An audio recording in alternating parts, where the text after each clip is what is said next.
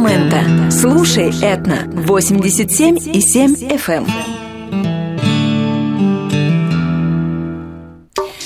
Друзья, с удовольствием вам приглашаю и, при, и представляю гостью на Этно ФМ. Это Наташа Оуэн. Здравствуйте, Наталья. Добрый день. Как всегда, элегантная, как будто вот только что сошла с обложки французского журнала. Спасибо. Наташ, мы сегодня поговорим с вами о замечательном проекте, который вы осуществляете. Это создание аудиокниги по вашим рассказам, но я думаю, что хотела бы сделать небольшое приветствие. А, Мария Арбатова, писатель, драматург, журналист вспоминает о вас.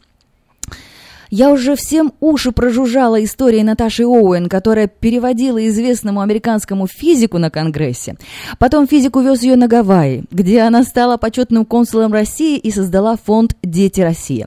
А потом узнала, что во Владивостоке детям с лейкозом негде реабилитироваться. Собрала деньги со всей планеты и построила суперсовременный центр реабилитации э, в санаторной зоне Владивостока в районе Седанка. Микроклимат района отличается от Владивостока. Здесь больше солнечных дней, а туманы задерживаются на перевале. Наташа и меня затянула в правление. А, когда мы там возле котлована ходили, казалось, что ничего никогда не вырастет. Если вы посмотрите на карту мира, то оцените маршрут Гонолулу, Москва, Владивосток и поймете, что Наташа почти 10 лет жила в самолете, чтобы заставить выстроить центр. И теперь он работает, и мамы больных детей молятся не на иконы, а на Наташу.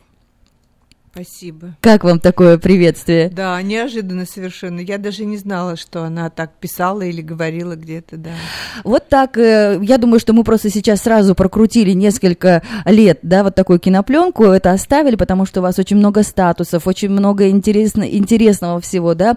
А, напомню, что ваш муж Тоби Оуэн был одним из лидеров в сфере исследования Солнечной системы, а, занимался изучением атмосферных явлений планеты комет, как вы говорите, говорили о нем, Юпитер это его дитя, а, и на Гавайях он э, устроился э, в должности профессора астрономии.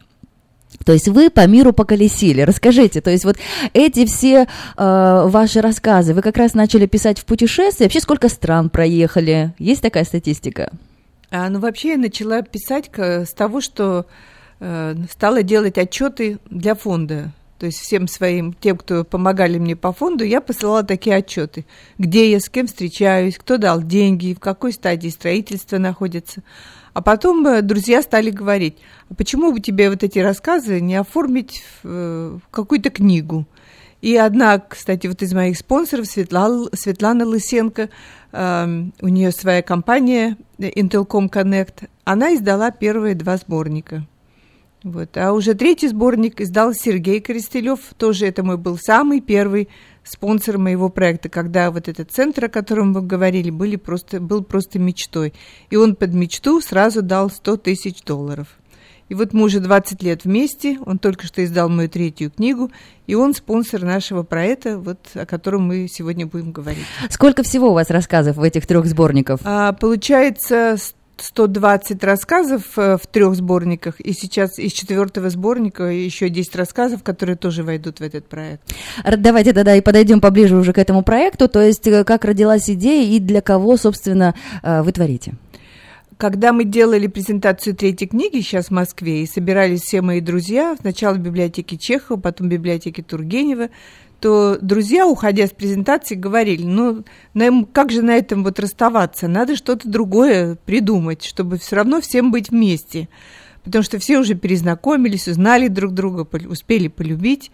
И я подумала, что хорошо бы записать все эти рассказы в аудиокнигу. Поговорила с Сергеем Коростылевым, он эту идею поддержал, ему понравилось, и мы решили делать это не коммерческий проект, а благотворительный и чтобы рассказы записывали не профессиональные актеры, а записывали все мои друзья по всему свету.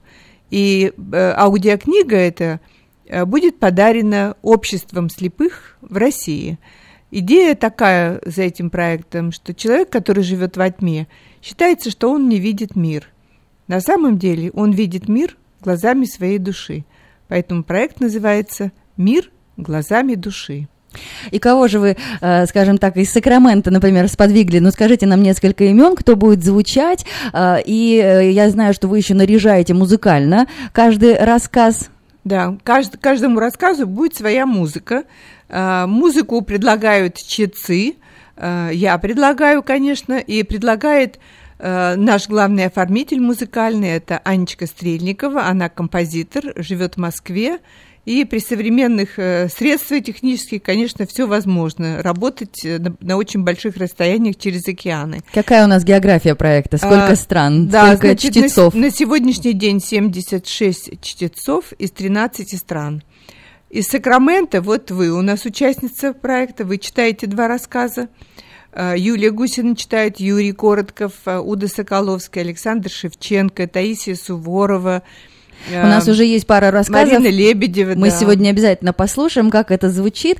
Но а как происходит запись? Э, вы ведь каждый раз проживаете эту историю, вспоминаете, возвращаетесь в то место, рассказываете чтецу там запахи, звуки, атмосферу. Как вот вы настраиваете?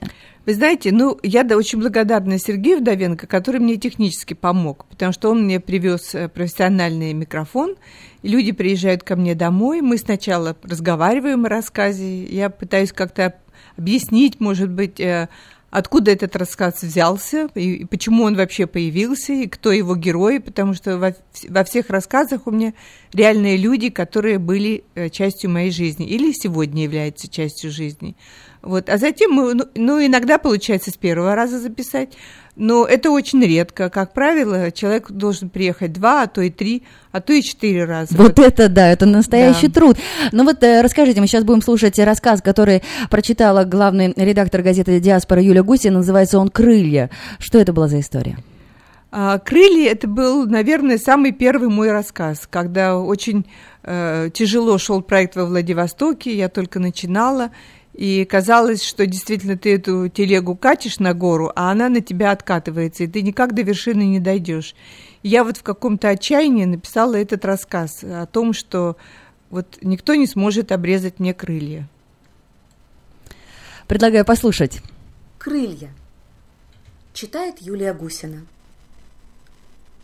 Разве можно обрезать мне крылья? Они такие дивные – каждое утро начинают снова расти. Посмотришь на заре в зеркало, а они тут как тут. И не заметишь, как уже распирают рубашку. Значит, надо лететь, лететь высоко и делать осторожные движения, облетая растопыренные на пути ножницы. Но все равно нет-нет, да и отчикают по кускам моих белых братьев.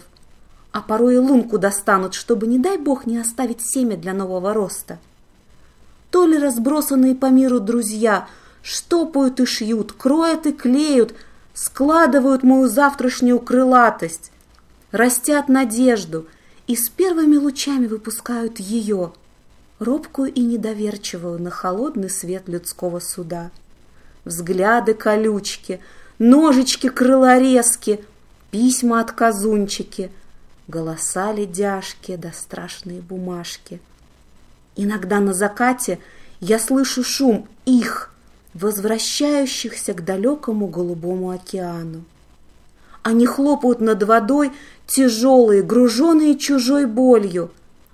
Когда внешний мир смазан и плывет вдали безмолвием, они опускаются в притихшую долину и устало падают, чтобы родиться на утро заново с первым лучом солнца. Случаются дни с веселым попутным ветром. Он подбирается из-за моря, набирает силу, и вот уже подхватывает одно за другим два моих крыла, наливает их энергией, золотит надеждой, вселяет в них порыв и дерзость. Взмывает белая птица мечты, не догнать ее близоруким и бессердечным. Оставаясь внизу, в сером месиве дней они забывают о небе, о бризе, о белых далях. Все бесцветнее глаза, все больше руки, все меньше сердца. Но все равно набирает силы крылатое братство, слышен полет многих тысяч крыльев, рожденных в свете и несущих свет. Подарите им ветер надежды.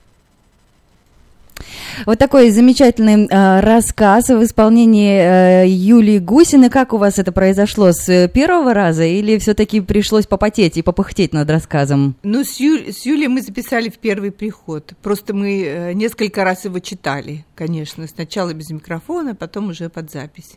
Друзья, мы говорим сегодня о создании аудиокниги по рассказам Наташи Оуэн. И э, присоединились из 13 стран 74 чтеца. Причем это не профессиональные чтецы, это э, друзья Наташи Оуэна. И э, все это сделано с благой целью. И будет презентована эта аудиокнига 15 октября в Международный день белой трости.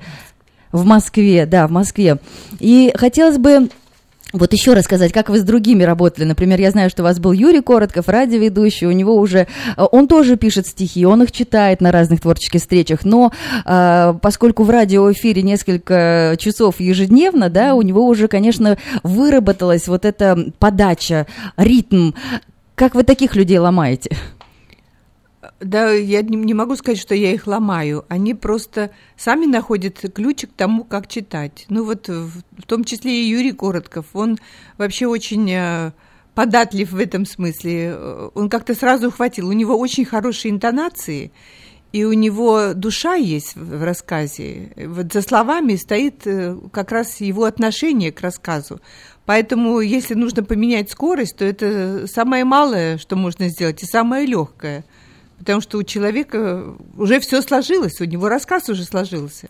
Но я просто вспоминаю, как мы с вами э, читали э, рассказ «Писаладьер» или «Луковый пирог», э, пирог, который, расскажите, что он родился в Ницце. Да, да. И вы, э, я просто почувствовала, вы прожили эту ситуацию, вы мне рассказали, как вы своим мужем Тоби 30 лет подряд, вот расскажите эту историю, интересно. Да, ну мы просто приезжали в Ниццу в течение 30 лет, каждый апрель, там было совещание по астрофизике международное, и жили в одной гостинице, в одном номере, и ходили всегда в одну булочную. И в этой булочной, вот она-то э, самым главным гвоздем этой булочной был вот этот луковый пирог, писаладьер. Но я его все время пекла и дома тоже. Он вкусный, и холодный, и горячий. Это а реакции так... ваших гостей расскажите. А, ну, сначала, когда говоришь человеку, что вот будет луковый пирог, люди начинают морщиться. Им становится неудобно. Ну как это в той стране, где готовят луковый суп, почему луковый пирог? Ну да, ну и луковый суп тоже не все, наверное, воспринимают. Ну, думаю, как это из лука еще испечь пирог? Ну что же это такая за начинка? Ну совсем какая-то вот э, батрацкая. Вот. А когда человек пробует этот пирог, оказывается, очень вкусно, потому что лук там карамелизуется, и получается довольно вкусное блюдо.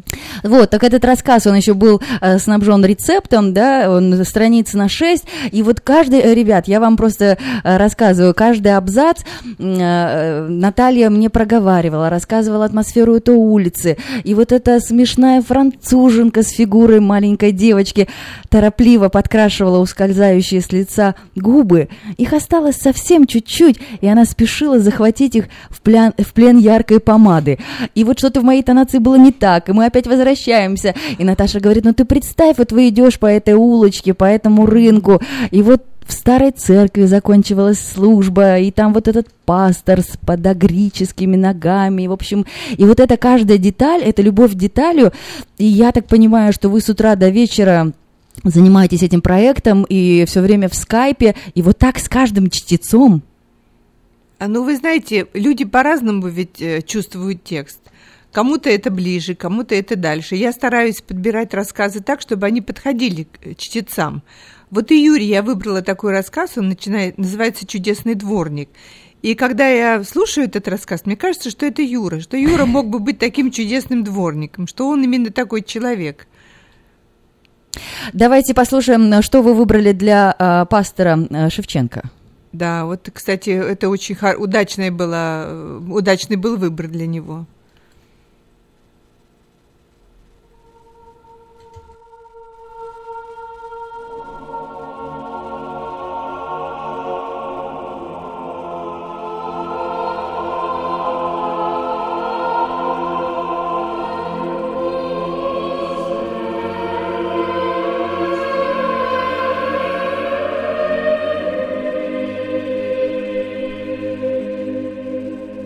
Оксфордский хор, читает Александр Шевченко. Уютной церкви Сен-Луи на одноименном острове в Париже Присутствие ангелов было так зримо, что казалось, они в этот вечер все решили быть здесь, на концерте Оксфордского хора. В алтаре над распятым Сыном Божьим слова «Иисус Назарей, царь иудейский». Над ними красная пирамида витража с всевидящим масонским оком. Зал полон. Легкий шепот, быстрые поцелуи встретившихся друзей, шелест страниц программы, торопливые шаги по старинному каменному полу церкви, чей-то сухой кашель, нечаянно оброненная трость, еле слышный смех. В церкви все чинно. Витражи, пропускающие сквозь яркие стекла уличные солнечные лучи. Взволнованная Дева Мария, принимающая самую важную для человечества весть от изящного, легкокрылого ангела с чистой лилией, вспыхнувшей от неожиданно зажженного света хрусталь люстр, тяжелые золотые рамы, вбирающие в себя непростую канву истории веры и безмятежные кудрявые ангелы – на пенных небесах. Пение началось так внезапно, что голоса, казалось, зазвучали не на сцене, а внутри тебя. Прозрачное сопрано лилось сквозь пение хора чистым весенним ручьем. Разве написаны слова для передачи летящего звука, душевного трепета от высокой пронизывающей ноты? Увиделась средневековая Англия с ее первыми соборами – войнами, дворцовыми интригами и непререкаемой верой в царствие на небесах. Из темноты религиозных догм вставало чистое Слово Божье, поддерживающее в лютые времена гонений и братоубийства. Музыка лилась по зеленому бархату шотландских холмов, выплескивалась из мрачных английских замков, очищая их от нечисти. Где-то в туманном Альбионе на высоком соборе стояла у Алькова прекрасная английская леди, тонкая в стане и целомудренная в мыслях, с высоким челом героинь Гейнсборо, голубыми жилками на висках и легкой ножкой в атласной туфельке. Старый Оксфорд, полный тайн и загадок, звучал во французской церкви, как будто пел свою историю. Иногда музыка звучала, как молитва скорби, о покоящихся под тяжелыми плитами надгробий на церковных английских погостах. Телесное переставало существовать, падая в бездну звука. Пожилой француз в старомодном пиджаке смахивал сухой старческой рукой взволнованную слезу.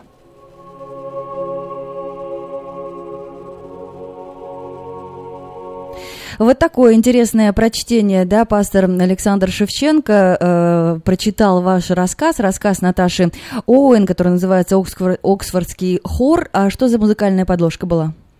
Это поет Оксфордский хор. Ну вот, полное попадание получается, да? Полное и, попадание, И в персону, да, и да, то, да. что человек в теме, он пастор и знает Да, всю эту да. атмосферу, и с одного раза Маха прочитал, потому что, ну, пастор э, речи знает, как говорить и так далее. А, мы, друзья, говорим сегодня о создании аудиокниги, а, которая будет презентована в Москве 15 октября, Международный день белой трости, а, для незрячих людей, которые мо- могут вот пройти, скажем так, по следам вашей памяти, потому что каждый рассказ, их э, 130, да, это... те места, где вы бывали с мужем, те места, э, страны, в которых вы жили, да, Это мое детство, и ваше детство. моя юность. То есть, получается, это не только проект для незрячих, да, это такая терапия собственной души.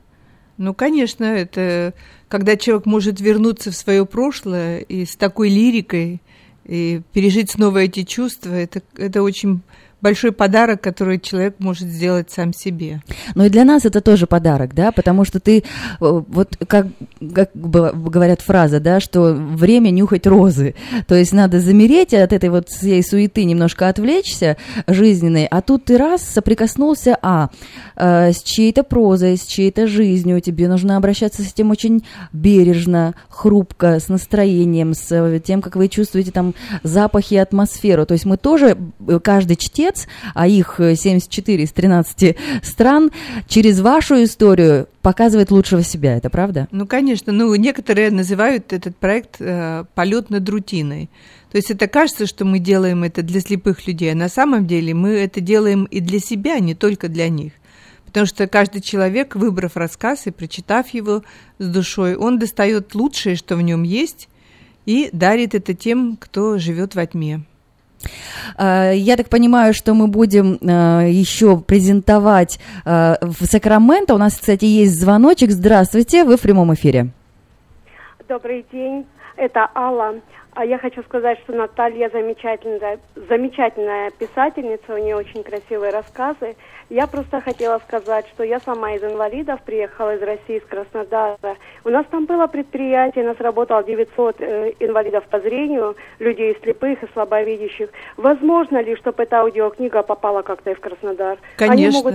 Э, предприятия там разогнали, никто там не работает, люди живут просто на пенсию. И... Но они между собой общаются, я знаю.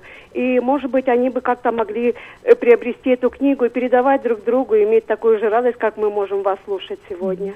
Спасибо а, большое. Да, вы знаете, у нас один из чтецов, Сергей Теребков, президент Славянско-американской торговой палаты, а, он как раз из Краснодара. И я думаю, что когда он в следующий раз поедет, то он обязательно эту книгу э, так сказать, привезет с собой, встретится там с вами. Я думаю, что в этом э, Видите, еще не будет. процесс только идет создания, а уже, да, уже есть спрос. Да. Уже есть спрос. И наша идея не в том, чтобы ее просто в Москве вот презентовать 15 э, октября на Международный день белой трости, когда презентация будет в Центральной библиотеке для слепых в Москве, но и потом книгу эту повести по разным городам и весям, и не просто прийти и отдать э, вот этот диск, а встретиться с людьми, обнять их, поговорить с ними. То есть такой вот э, живой проект.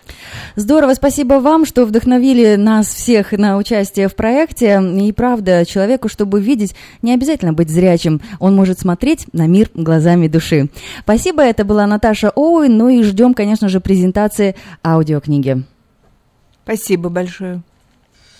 От чего так много света? От чего вдруг так тепло?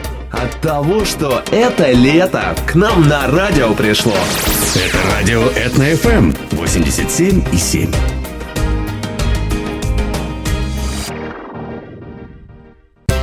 Мода – это выбор и свобода.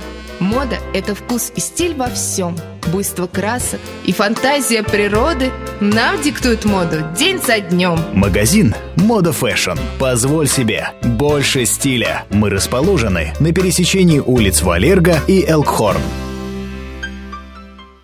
Здоровье своих зубов стоит доверить профессионалам. Стоматологическая клиника имплантов доктора Сергея Мактисяна – Fine Touch Dental предлагает услуги по установлению имплантов и процедуры, связанные с имплантами. Самые доступные цены в Америке на импланты. Импланты 900. Металлокерамические коронки на имплантах 500. А импланты с коронкой 1400 долларов. Звоните 916 800 7000 916 800 7000. Клиника специализируется на установке съемных протезов на имплантах и несъемных мостов на всю дугу. All on four или зубы за день. Уже не надо ехать в Мексику или Лос-Анджелес. У нас в Сакраменто самые доступные цены. Импланты 900. Металлокерамические коронки на имплантах 500. А импланты с коронкой 1400 долларов. Адрес Fine Touch Dental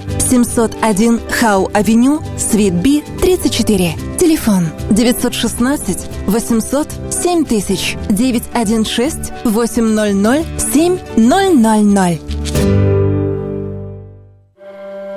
Каждый из нас, оглядываясь на свою жизнь, задается вопросами. Что бы я изменил? Оставил ли я после себя что-то ценное? Кто был со мной рядом и следовал за мной? Ваш последний путь должен завершиться красивой панихидой на прекрасном кладбище. Достойные похороны можно доверить компании «Истлан».